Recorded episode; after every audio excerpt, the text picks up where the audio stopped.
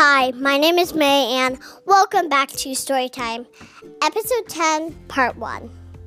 So, there's actually going to be only one part in this whole episode. It's going to be really short because it's the ending of this whole season.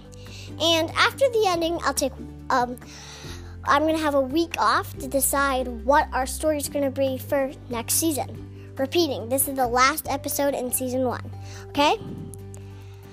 episode 10. I mean, um, yeah, episode 10.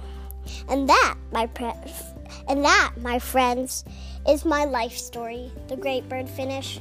There was a great amount of applause at the end of this big, long story.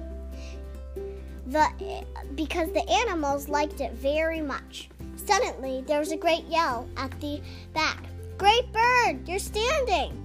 You are healed. The animals saw, the, saw this, and then the bird himself realized it. They started cheering as never cheered before. When a cloaked figure stood, stood up, and the animals parted, afraid, making a path for the thing.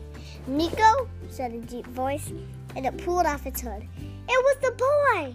Look, the boy! The crowd shouted, and and the boy picked up Nico on his shoulders, and all the animals stood up and they part and they partied far into the night. The end. So that that was going to be the end of season 1. So repeating this week I'm going to have a break just to think of what story is going to be next in season 2.